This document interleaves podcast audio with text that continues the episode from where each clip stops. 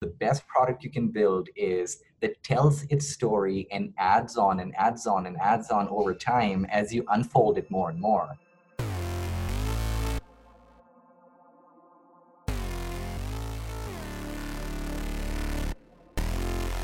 Welcome to another exciting episode of Mind Gravity Podcast. I'm your host, Rohan Honda.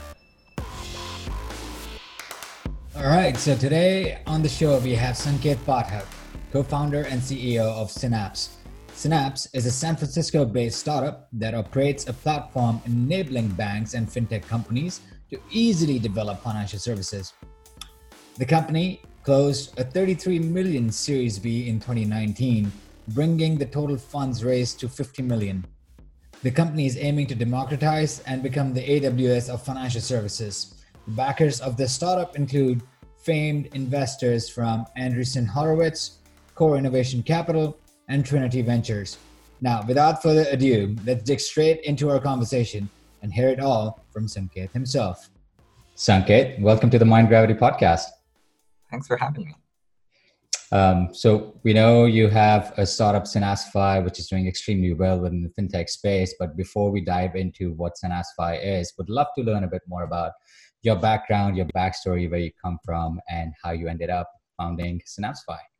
Yeah. Um, I essentially come from India. So uh, after I finished uh, my high school, um, I stayed in India for about a year um, to do my computer engineering course. Um, and around that time, I I got really fascinated with uh, moving to the U.S. Uh, we we had some friends and family in Memphis, and um, I told my parents I wanted to I wanted to go and pursue um, my undergrad um, in in the U.S. in itself. So um, I pretty much packed my bags. I moved to Memphis, uh, which is where our friends and family were. Um, finished my undergrad there. As I as I did that, um, I got really interested in physics. So uh, applied to do my research in uh, an astrophysics lab uh, in the physics department. Started taking on more courses in math and physics as well kind of the, the physics lab that I was working in, we were we were doing um, we were doing image processing for coronal loops. Coronal like corona is essentially the atmosphere of the sun, pretty much, and we were trying to solve this like coronal loop controversy, which essentially is essentially the the the center of the sun is is the one that's doing all the nuclear fusion reactions. So that's where all the energy is getting created. So just like any any energy emitting source, um, as you move further away from it, uh, usually the temperature uh, uh, declines because you're moving away from heat, right? So uh, that happens with stars uh, as soon as you hit the surface of the stars. And then the temperature starts increasing again, which is essentially the atmosphere of the sun, which is corona. And we were trying to figure out why that was happening. So that required like a lot of um, image processing, some computer vision stuff, um, so I was doing a whole bunch of that, got really interested in programming because that was my primary course. Um, so tried to solve a lot of problems in the lab with coding uh, versus with traditional uh, physics alone. Yeah, so kind of that's that's how I really started dabbling into what became kind of the foundations of the company, which is um, uh, uh how do you use coding to solve some of these like computer vision type problems, which essentially was the beginning of Synapse. Like we were trying to build like a slick onboarding uh, for for banks, which was kind of the idea. Like uh, initially, when I tried to, um, I was like at this hackathon. I was trying to apply for a bank account with Simple, which was the only neobanks uh, back there, and they wouldn't onboard me because um, I was an immigrant. So the more I researched into the problem, it seemed like banks are allowed to onboard immigrants, but they're not allowed to. Well, they're allowed to onboard immigrants, but banks don't have uh, uh, the infrastructure to be able to do so automatically. So they usually call you in a bank branch, look at your government ID, look at your proof of uh, uh, proof of address, your visa documents. Um, so that seemed a whole lot like the computer vision problem. So the first version of Synapse was let's try to build an alternative uh, to banks. Pretty much the idea being the Google for banks, so that anyone across the planet could sign up for a bank account online and they wouldn't have to go into bank branches or anything because those could be like distance prohibitive, adversely impacts immigrants, adversely impacts people uh, uh, who don't have means of transportation. Um, so we kind of saw it as um, just like how Google democratized knowledge and you don't have to travel to a library anymore, banking is where libraries are, which is like knowledge is consolidated in these few places and you have to go there to be able to access them. And the first idea was let's kind of build this new bank, if you may, um, that that does everything that banks need to do to stay compliant online. Try to automate the back office as much as you can, uh, which came from pretty much like what I was doing in the astrophysics lab by and large. And that way, you can build a much more scalable banking infrastructure. So, kind of like that was the goal. Uh, um, as I kind of like went went about executing on that it became quite clear that there was a lot of uh, will with with the developers to be able to build new innovative financial products the infrastructure was completely broken like there was no api for issuing cards there was no api for creating a user account like none of those things existed. Um, so i thought instead of trying to build this this this monolith of a system that essentially did everything um, it might it might make more sense to kind of build the infrastructure and then let the developers build the experiences on top of it with the idea being if we can really give people this like like alternate all digital banking infrastructure then uh, developers would be able to build out applications uh, for large and small use cases. And uh, the idea the, the idea ended up being if you can really build this piece then uh, um, with economies of scale you can give cost parity to small and small developers with the idea being like small small markets. Like let's say if you want to build out like like a forex application just for the nepali immigrant population. It's a very small addressable market and traditionally won't be like lucrative uh, uh or exciting to vcs but if you can make those markets self self self sustainable in some way then more and more products like that would exist. Um, and and at that point our inspiration more so became um, uh, let's kind of build the amazon web services of financial services. The idea being if you can make it really easy for anyone to build and launch financial products then by definition more use cases would be served than they would be served if synapse were the user interface in itself. Um, uh, and that's where we kind of like pivoted and then started building pretty much the infrastructure layer uh, versus also building the consumer experience in itself that's fascinating journey, like all the way from India to starting SynapseFI and the genesis of being that you identified some tools in your physics, trying to make it more practical and identified it. But the problem that you had was with opening a bank. We'll talk about what SynapseFI is doing right now. But one question before that is why do you think banks still are able to have this sort of uh, monopoly in, in terms of the way uh, they run their business processes? Why has it taken so long for technology to kind of disrupt? Because this technology infrastructure existed, but why is it coming to life now? Yeah, I think that's a good question. And uh, just like almost all good puzzles, uh, there are like multiple pieces that are happening in parallel, and they happen to kind of like converge in this moment in time. Um, that's what I find really fascinating about all these different things. Uh, um, uh, like usually when you look at history and you see how some events unfolded and there are a bunch of these unrelated things that happen uh, so what's happening in financial services is this um, uh, we had the patriot act which all of a sudden just increased the burden on compliance for banks uh, which essentially, essentially exacerbated the situation which was that banks were never technology companies mm. um, they were by and large human run organizations that were servicing focused and in some cases investment focused um, and now they had to like rack up this whole thing which the only way they knew how to do was with people which had this unintended impact which is the cost of onboarding a customer became expensive um, because now you had to do so much more stuff for onboard uh, for onboarding someone and also having them as a customer. You would have to do transaction monitoring. You would have to do know your customer. You'd have to do all these different things. Um, so this essentially made the divide of sure, like the world was moving more digital, and banks were not seen in that category. But as soon as you had this Patriot Act uh, legislation in place, essentially it put the banks on a path for uh, uh, reduced margins, and more human operations. Um, and that's where essentially that seeded the first opportunity for a truly digital back office automation first type bank, right? If if if there were a bank back then that said, interesting, like we have to do do these ten things more now uh, than we used to before, uh, is let's build software for this uh, that bank would have won and the fintech industry wouldn't have by and large existed because that would have been the culture of banks but that didn't happen.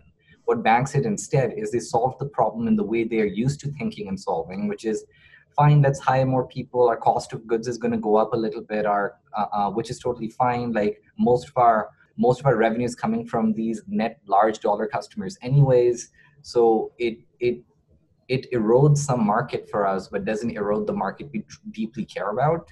Uh, and they were okay with making that sacrifice. Um, and that's where like really that seeded the like the need for fintech. Um, now some other interesting things were happening in parallel as well, which is cloud started existing. We had a lot of innovation around uh, uh, different web interfaces and, and APIs started coming about. Um, and then in parallel, our compute resources kept on getting better and better. And with that, neural nets for the first time became commercially feasible. Um, and then you had these statisticians that, that were now also merging into programming and saying, okay, how can we solve some of the probabilistic problems with with computers as well uh, uh instead of just the deterministic ones? And that's where you had um, fraud decisioning, loan decisioning, KYC, computer vision, and all of these different things are kind of coming in at the same time. And now, obviously, there's COVID, which is interesting. Um, uh, and then you have this like this this new world that emerges, which is like, okay, well, it become it's become quite obvious to almost everyone at this point that to be able to win in financial services, you need to be truly digital uh, uh, you need better technology to be able to address a larger market segment. Um, but it wouldn't have happened if like all these independent things didn't happen and didn't like converge at this time that they've converged. So. Right. No, I, I, totally agree. Right, there's a bunch of converging forces, as you just mentioned out, that was really helpful in accelerating uh, the pace of innovation within financial services, especially around the middle and back office uh, areas. Um, so was that your first starting point is to automate a lot of the middle and back office uh, infrastructure? Um, or, or the better question is like, where is SynapseFI right now from its Genesis days? Yeah, I think I think a lot of people think of Synapse as um, well. So uh, Synapse has existed before this was even a phrase, but now people are like, oh, ba- uh, uh Synapse is a banking as a service provider. Mm-hmm. Um, not really. Like uh, um, Synapse is a back office automation company uh, that's that's essentially automating the back office of banking.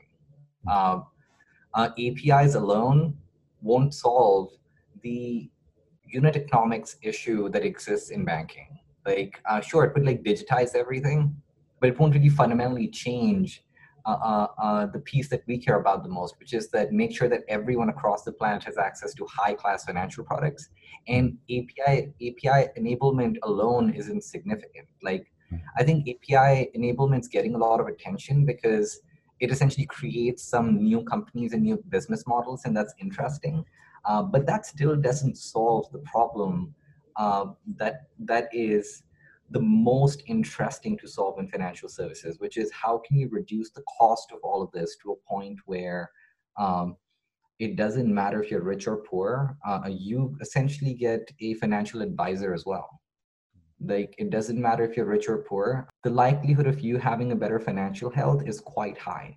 Versus today, we're essentially like, yeah, we have almost no good way of helping people in a scalable way maximize the likelihood of financial success. And finance is like complex like and not everyone is an expert at this. Um, so yeah it's like most people are self-medicated. Like that would be like if if if i said tomorrow uh, doctors are going to get quite expensive um, and there would be no insurance which also is a band-aid but besides the point but if people didn't have access to like medicine or doctors and then we just assume that everyone would self-medicate themselves that would make for a very unhealthy uh, culture in general.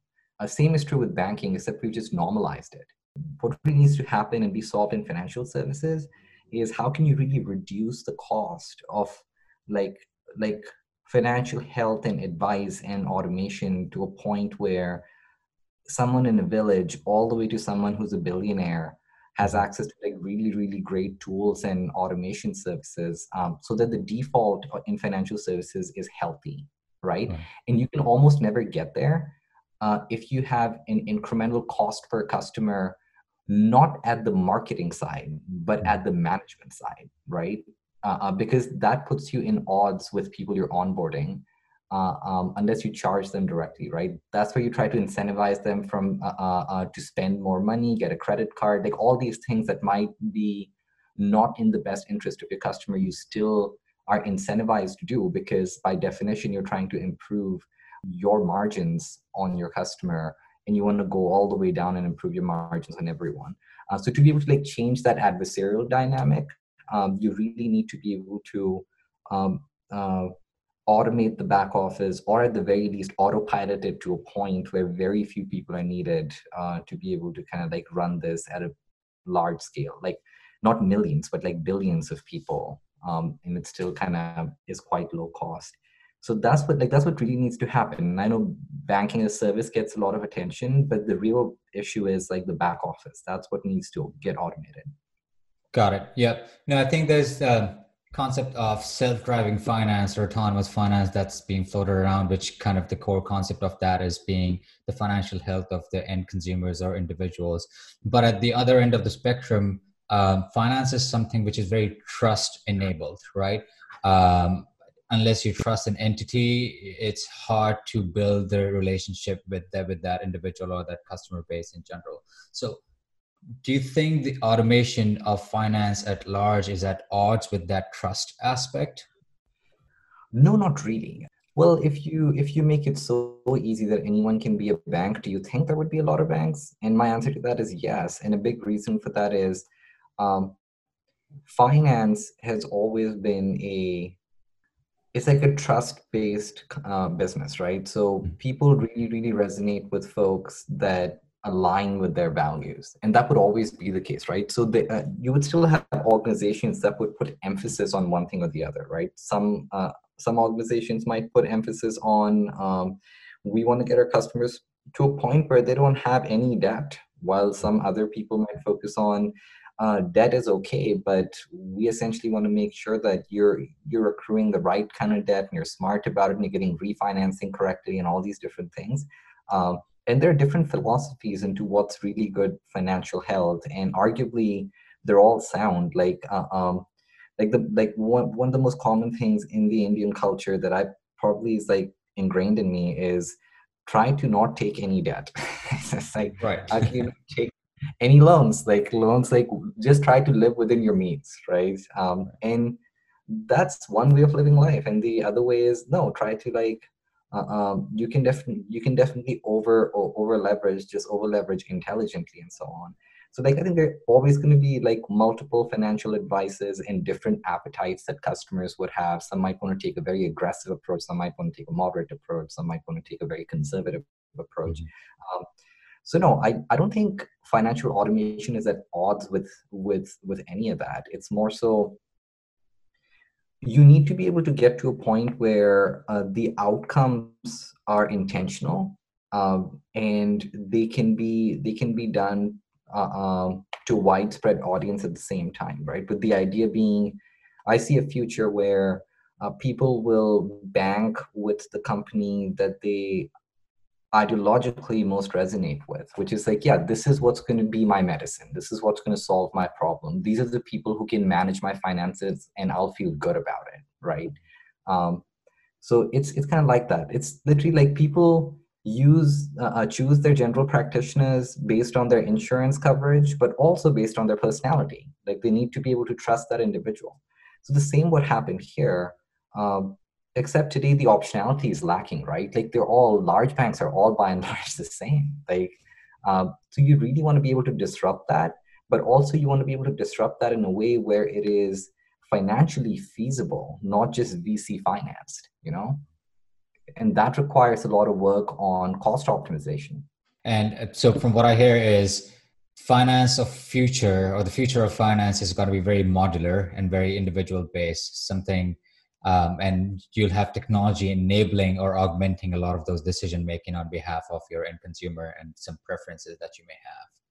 Yeah, like you're gonna have a default preference, uh, and then you're gonna have like an underlying uh, uh, thesis, right? Mm-hmm. Like, uh, uh, think, think banks would banks should behave like hedge funds, except very very efficient, right? Every, like, uh, and not not everyone has like the good or the bad fortune to interact with a hedge fund, but if you would, like every every hedge fund has a thesis, and they have an approach. Every bank needs to have a thesis and an approach that that they can honestly tell their customers this is how we think uh, uh, um, good financial health looks like. This is how we're going to help you achieve those outcomes. And and you can monitor that like this. That's how all financial services need to be not just investments right um, so to be able to get there you have to just become like extremely efficient in your back office and then think of almost every single uh, a bank as pretty much like like a quant hedge fund. Like it's like mathematically run uh, um, uh, obviously it's going to have its own philosophy and its own strategy and thesis and they would be able to communicate that honestly with the customers and the customers would would would take the pill they most believe in and say okay this is this is the hedge fund if you may that can really maximize my uh, uh, uh, financial outcome and they would choose that and subscribe to that. That's how i see the future of finance like next five years or something so. No i think that's an interesting picture that you paint for the future of finance and obviously we are in the middle of this pandemic um, and the financial behavior in the states was drastically different if i may prior to the pandemic and what it's shaping out to be. What are some of the changes that you saw before are actually being flipped on its head um, or, some of the insights that you're seeing through SynapseFI or just uh, the financial uh, marketplace in general that's that's bound to change forever? I have a different perspective on all of this than most friends that i've talked to. Like um, in my mind i think we had become like wasteful everybody. Uh, we were over over overindulging in capital. We were overindulging in almost like everything. Like everything was dialed to an 11 um, and just like with any any recession the biggest change that has come from this is everyone's become capital conscious everyone's become margin conscious. Everyone's trying to optimize and improve their business functions a whole lot. Um, and i see this in like the most buddhist sense as there might be. Like it's like there is a lot of pain and suffering but also there is a lot of zen that comes to this which is okay like gotta we we, we gotta sit down for a second think hard about what the business should be doing what what is intentional not just react to the market and just beef up on capital. That's not that's not something you can afford to do anymore. And then you have to start making some very healthy choices. And a lot of healthy choices around uh, um, okay let's let's let's look at our margins. Like let's see how can we reduce our cogs. Let's figure out how can we uh, uh, automate more things and improve business functions. Um, pretty much every every every every time a market goes down that's what really businesses do like and in a way that's a healthy practice. Um, so what was happening before covid? Um, was you had this like really bull run market and everyone was just like taking on capital and just spending insane amounts of money and now everyone's trying to focus more on their margins go back to their fundamentals um, really really focus on what's important and really like run like pivot their business to run more efficiently um, that's been my observation now now culture is like a pendulum right so like right now we're we're kind of like going too far on the conservative side once the markets open up, we'll kind of like moderate bounce back somewhere, and then we'll again go on the complete opposite side and access to spending and capital and everything. Maybe something else would happen, and we'll go back. So I kind of see this like as a cycle by and large. And right now we're in this like clarity zone where we're trying to make everything more efficient, improve the margins, make for like a much more better and sustainable company, go back to the basics and figure out what's most important. What are the challenges that we really want to solve? What are the challenges we want to offload and not solve today? Um, so that's kind of the behavior change that I've seen. Got it. And what do you think would be that mode that'll distinguish companies or startups that succeed uh, post COVID versus those that will fail?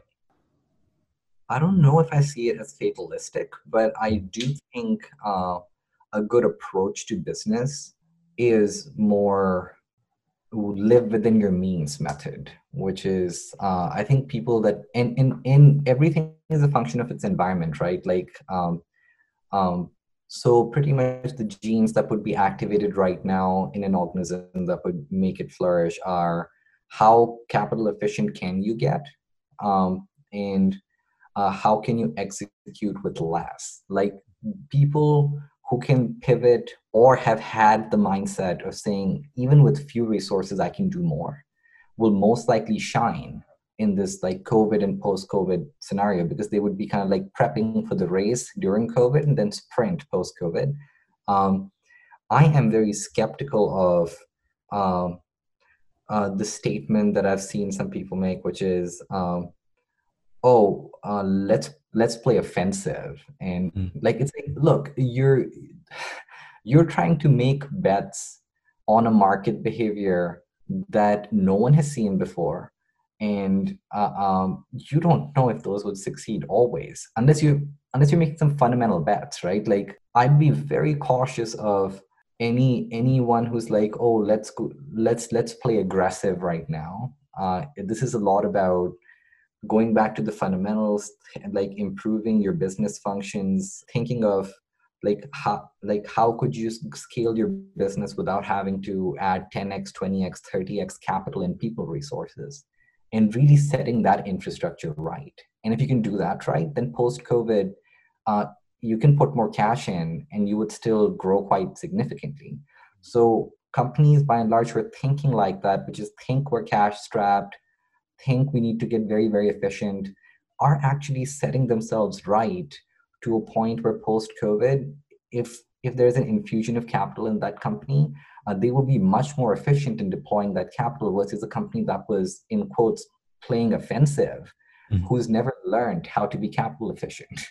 so in my mind, it's very important for businesses right now to think, how can we become capital efficient? How can we build our business models in a way that they would scale? And, and if you can succeed at doing that, uh, then essentially what that means is post COVID, markets are open, you will get more cash. If you're doing good as a business, you will have a higher chance of succeeding than a business that's never gone through that cycle to begin with. I, I agree. And I think it sounds very analogous to what a lot of sports uh, you know strategies are as well. your defense is your best offense, especially in times like this where capital efficiency, resource efficiency, and just um, you know, playing within your means becomes important. So I, I, I I totally agree with that point of view as well in terms of how to create that right structure around uh, those efficiencies and optimizing on a daily basis is going to help you succeed. Um, switching gear a little bit, so you know you have exposure to a wide array of financial services uh, through SynapseFI and the companies that are uh, using uh, the platform itself.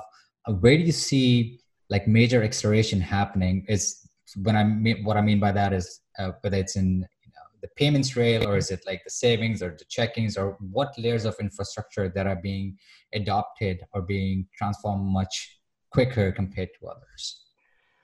Yeah, so this is where like COVID has had um, an interesting uh, functional change, right? Like uh, uh, we had anticipated that uh, the next big thing that would be disrupted would be credit cards, mm.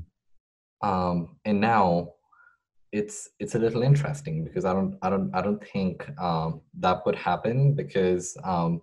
Sorry if I may interrupt. So, what was the thesis behind why credit card would be uh, Oh, oh, disrupted. Sorry.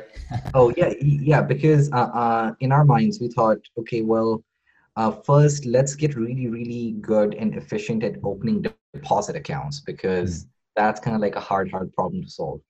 this this might be an interesting backdrop to like kind of give into how how synapse thinks of like well, what to build and how to build so mm-hmm. in our minds um, from the very beginning what we've been trying to do is we've been trying to create uh, uh, the most efficient deposit hubs if you may. The idea is very analogous to an ec2 instance on amazon. The idea being how quickly and at, at what low cost can you open up a deposit account for an individual? In our in our in our races to the bottom which is to zero right? Like how can you get to a point where someone gives you kyc it costs you zero to be able to open up a deposit account for them instantly. Right. And and if you can solve that problem then you can serve all of these different use cases that have been fragmented today. Payment processing uh, uh, uh, fbo accounts mm-hmm. savings checking accounts what have you right? So like at, at its very core technologically that's the problem you really need to solve. And that's an extremely hard problem to solve because you have to get compliance right uh, uh, you have to get technology right. You have to surround it with all the features that people care about. You could open up these deposit accounts uh, but if there's no way to interface with them then no one's going to use it. So you have to add ach you have to add card processing you have to add card issuance you have to add cash access you have to add all these different things around it. Once you do that, then what you do is you really build this interesting low cost deposit function. Uh, and then it doesn't matter if that deposit account stays open for a second or for five years or 10 years. Uh, because the cost is like zero, right? Zero. So it doesn't matter. And then can serve as many varied use cases as possible. And some of them might only activate some features while others might activate more features, right? Um, so in this recursive exercise of like unbundling and like commoditizing this banking infrastructure, uh, uh, you solve a bunch of different feature challenges. Uh, uh all these payment things you want to create, card issuance, account number issuance, ACH, and so on. Then the next feature is interest accrual. Okay, let's accrue some interest in it.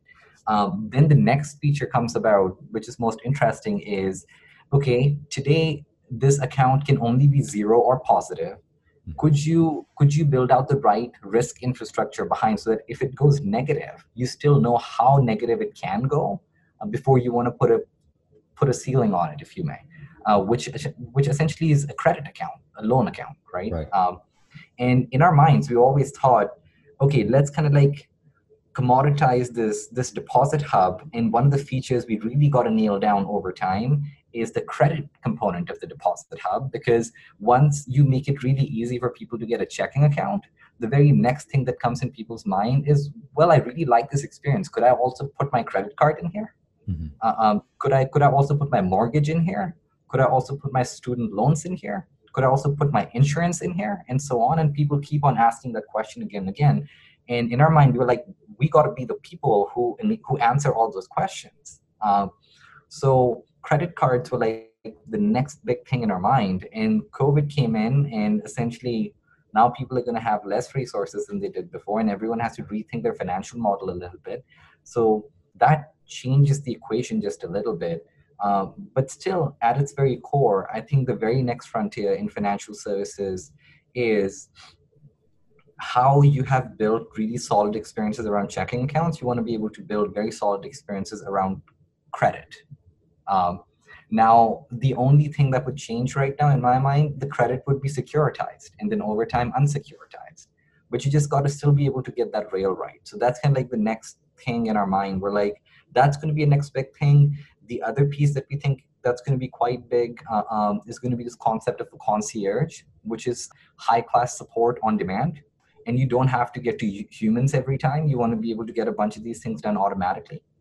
Um, and the third big thing that we think is going to happen right now is globalization, which is uh, I don't just want to hold US dollars, I want to hold yen and rupees and all these different things because I have friends and family that I want to be able to interact with and like send this money to. Uh, in pretty much why FaceTime and WhatsApp and all these things have become so popular. A big reason for that is people just don't want to use the cell phone network anymore because their friends are like everywhere. Right. In right. in the same way, people want to be able to Venmo cash everywhere. Like, um, so we we got to make that happen. Um, once you solve all of these things, what I which I think are the foundational infrastructural problems, uh, uh, including the concierge service, then the very next thing that becomes the most important thing is financial advice and kind of enablement around automation. But but before that, like automation is just a little too early because you don't have all of the variables to be able to play with it. Um, so so that's why we think like in this order is how this problem needs to be solved. That that's fascinating. What what do you think is the uh, biggest challenge during product development? So now you one of the things you pointed out was you know um, the automation or technology itself plays a big role. What are some of the other challenges that you see from a product development point of view? I've thought about this a lot and uh, uh, people who know me really well if they, they will listen to this they will they will know exactly what i'm talking about. But uh, I, have thought about this a lot in context to the russo brothers uh, people mm-hmm. who built the the Marvel Cinematic Universe. Mm-hmm. Um, to me, I've always been fixated on how is it that they tied all of these things from the very beginning and go all the way. Like these movies build up so well, yeah, uh, um, and they're so well connected. Um, and that, in my mind, is one of the best products you can build. Hmm. The best product you can build is that tells its story and adds on and adds on and adds on over time as you unfold it more and more.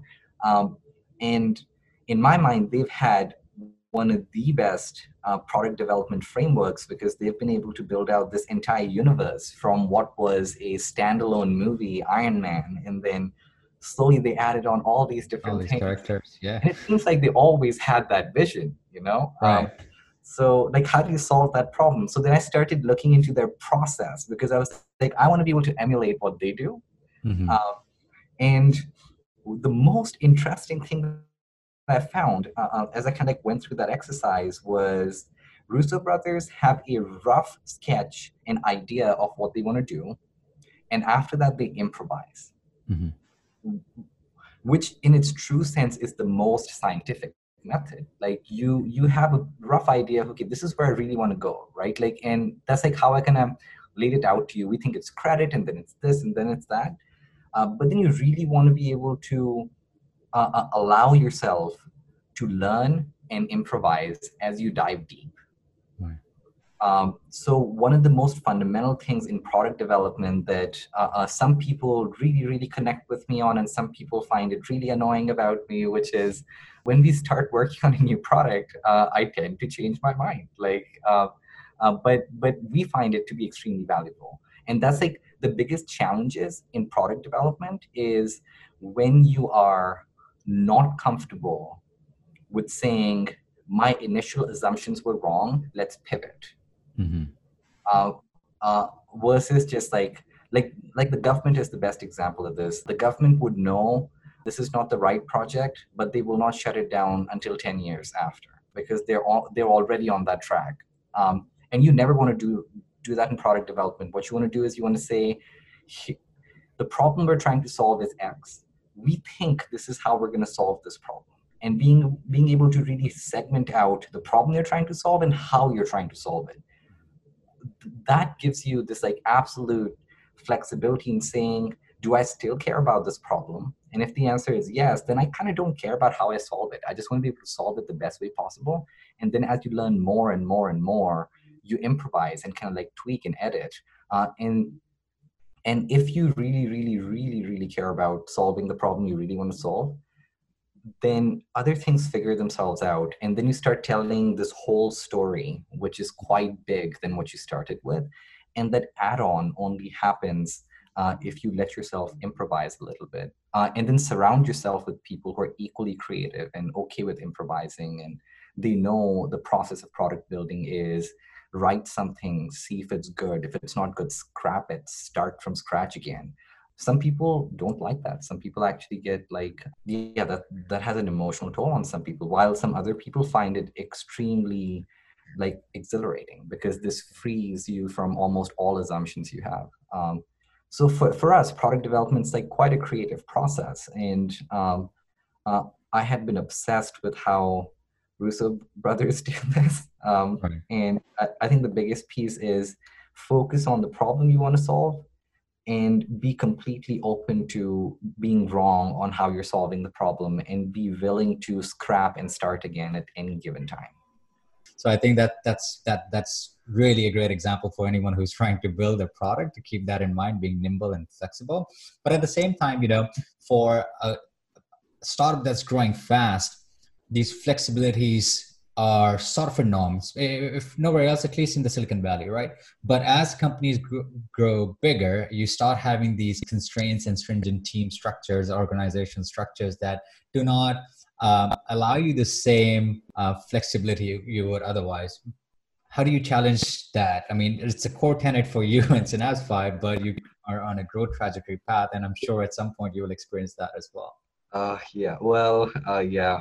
Oh, that thing has been like the most painful. Uh, um, like the resistance to to not losing that nimble, flexible thought process has been like one of the most hard things to accomplish, uh, and continues to be because this is this is a never-ending problem. Um, it's like you're kind of like playing with clay, right? Like it gets molded the way you want. And if you kind of like take your hands off it, it molds itself. And then mm. you're like, oh no, what's going on? Um, uh, so what I what I tell the team and the framework I try to champion now more and more, and this has been quite a new revelation for me. But like, um, there are like two things that have been quite like interesting revelations to me, and I hope I had had those revelations like four years ago. But uh, one of them is um, the way you should think about building your company is the following.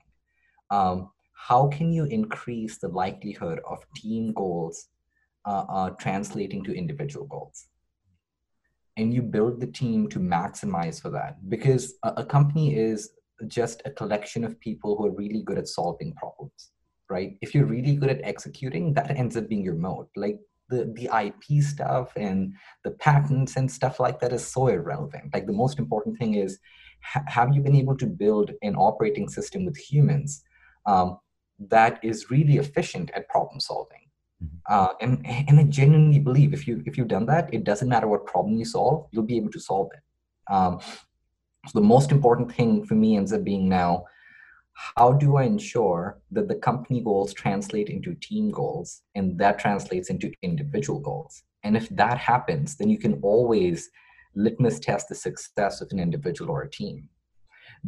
What becomes the most, what makes it harder to do performance evaluations all the way to evaluate the success of a team or a product is when there's a lot of jitter and noise around company goals and team goals and individual goals right? If if they're not flowing down like that then the company could have goal x. For some reason the team has goal y and the individuals are ex- executing on goal z. So hmm. then to the company it looks like team is just not good. And the answer is no maybe the team lead is not good. Uh, the team might be very very good. Um, right.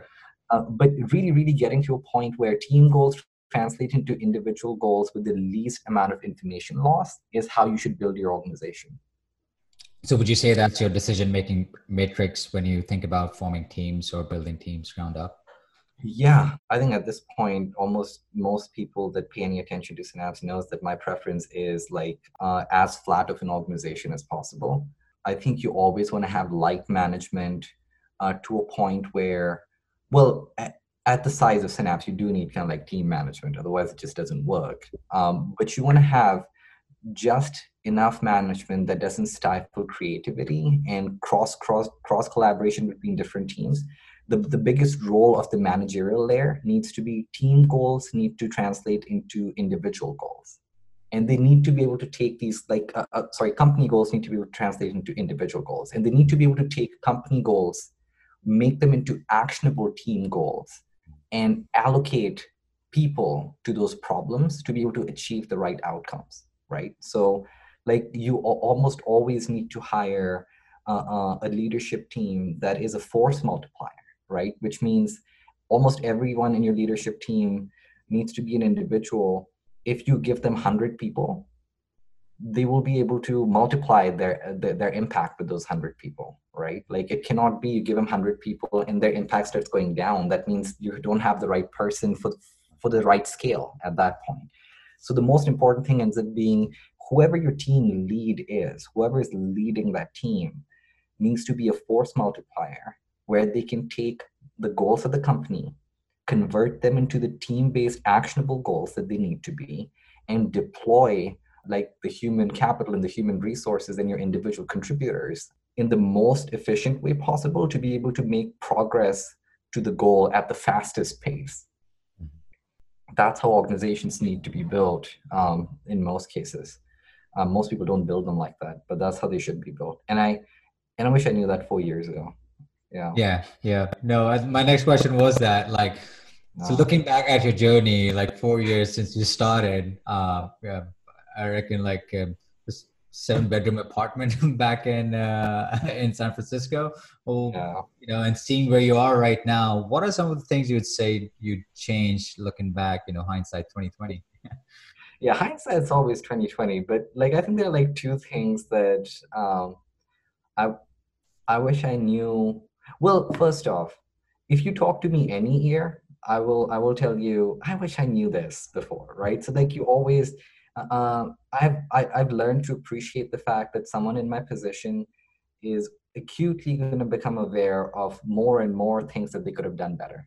Because there's so many decisions you make and there's so many decisions that have like big big impacts right? So um so yeah like on a constant basis i'm like i wish i could have done that better and that better and that better. So always like learn over time. But if i were to distill it down in about two things i think uh, the first thing that i wish i had like that kind of a aha moment from the very beginning was build the team or build the company in a way where company goals translate into individual goals uh, um, at the highest efficiency possible. Um, and that means the that means organizations need to be built a certain way. I i like if if i if i were to think the same way four years ago uh, um, I would have been more more deliberate about approaching it a certain way, right? Um, and the second piece is me personally. I have to be a force multiplier, which means if if I if I am to manage ten thousand people tomorrow, um, I should be able to have an impact of ten thousand people type stuff, right? Like um, I don't think Synapse needs ten thousand people, but I'm saying like if if me personally I need to be an individual that is a force multiplier at the highest scale possible. And then I need to have the right leaders in my company that are also force multipliers in, in their own sense, right? They need to be able to take these team go, uh, company goals that we have, translate them into actionable team goals, and be able to deploy the workforce to solving that problem the fastest pace possible. And that those are very rare skills one that approach is quite rare and second that skill set is quite rare. Um, so personally what i what i what i wish for myself is to be able to keep on increasing uh, um, my my throughput as as a force multiplier just not in just not as an individual contributor but me as an individual. I want to keep on getting to a point where um, if a problem X is given to me, uh, I can build the right team and the right organization and the right framework around me to be able to solve that problem the fastest, the best way possible. Um, and then I wish the same for people that I put in the right leadership positions to be able to do so at their team level. Um, so if I had that approach in my mind four years ago, I would have been quite intentional about uh, um, uh, just I, I just I wish I would have been more intentional about this before than I am now. But I am now, and that's fine. Right. And that and that's a learning process. You learn a bit almost every day, right? Um, and then that's the beauty of being nimble and flexible, and the point that we touched earlier too. So it's it's transpires from that point on. Um, one other question, uh, Sankaet, is there a startup, a fintech startup, or otherwise that you actually admire who are doing things right, and then that you look up to and you would want to emulate, um, if you will? Yeah, that's a good question. Um, the startup that's in my mind, um, it's not a fintech startup, and I think it's in people's mind recently more than anything, is SpaceX. I think being able to have a very, very enormous and ambitious mission and make very quantifiable pro- like uh, substantive uh, uh, um, milestones towards that is is quite hard. And like they have probably like one of the most meaningful and interesting challenges uh, um, or missions that i've seen. And um, being able to put like human astronauts in orbit and then in the International Space Station uh, uh, with with a Dragon capsule that's like by and large fully like automated um, uh, is is a step function improvement in like space technology uh, and rocket technology. So I think like um, I like that was like one of the most exciting things I saw uh, that made me very happy during during like quite a hard time for for everyone. Um, so yeah, I can like do admire what they're doing. I think like I think those guys are those guys are quite good. Yep. No, I, th- I think uh, SpaceX is they is being admired by everyone around the world, right? Not yeah. only just for the cost reduction. I think ISRO was the was the standard. Now it's come to SpaceX and how they've drastically reduced the cost, the fuel consumption, the automation technology, the entire 360, right? Um, so so I agree. That's a very good example uh, to emulate for sure. Um, I think we are coming to our uh, end of for this session as well, Sankaet. So I really appreciate your time. Um, but before we go, where can the listeners reach out to you in in order to contact? Yeah, uh, I'm actually um, quite active on uh, LinkedIn and Twitter. I don't I don't I don't tweet as much, uh, but I usually people message me on Twitter a decent bunch, and I and I reply to them. Um, so yeah, you can like reach out to me on Twitter at Sankaet. Um, uh, and mostly like I'm quite active there, or you can find me on LinkedIn. It's again still just Sankaet. Excellent. Uh, I'll have that in my notes as well. Then again, thanks so much for the conversation, Sankaet. Yeah, thanks a lot for having me. That was a fascinating and eye opening conversation with Sankaet. There's a ton of interesting ideas to unpack and think about. I know I'm going to be thinking about it for sure over this weekend, but that will be all for this week. Tune in to our exciting episode next week. Until then, namaste.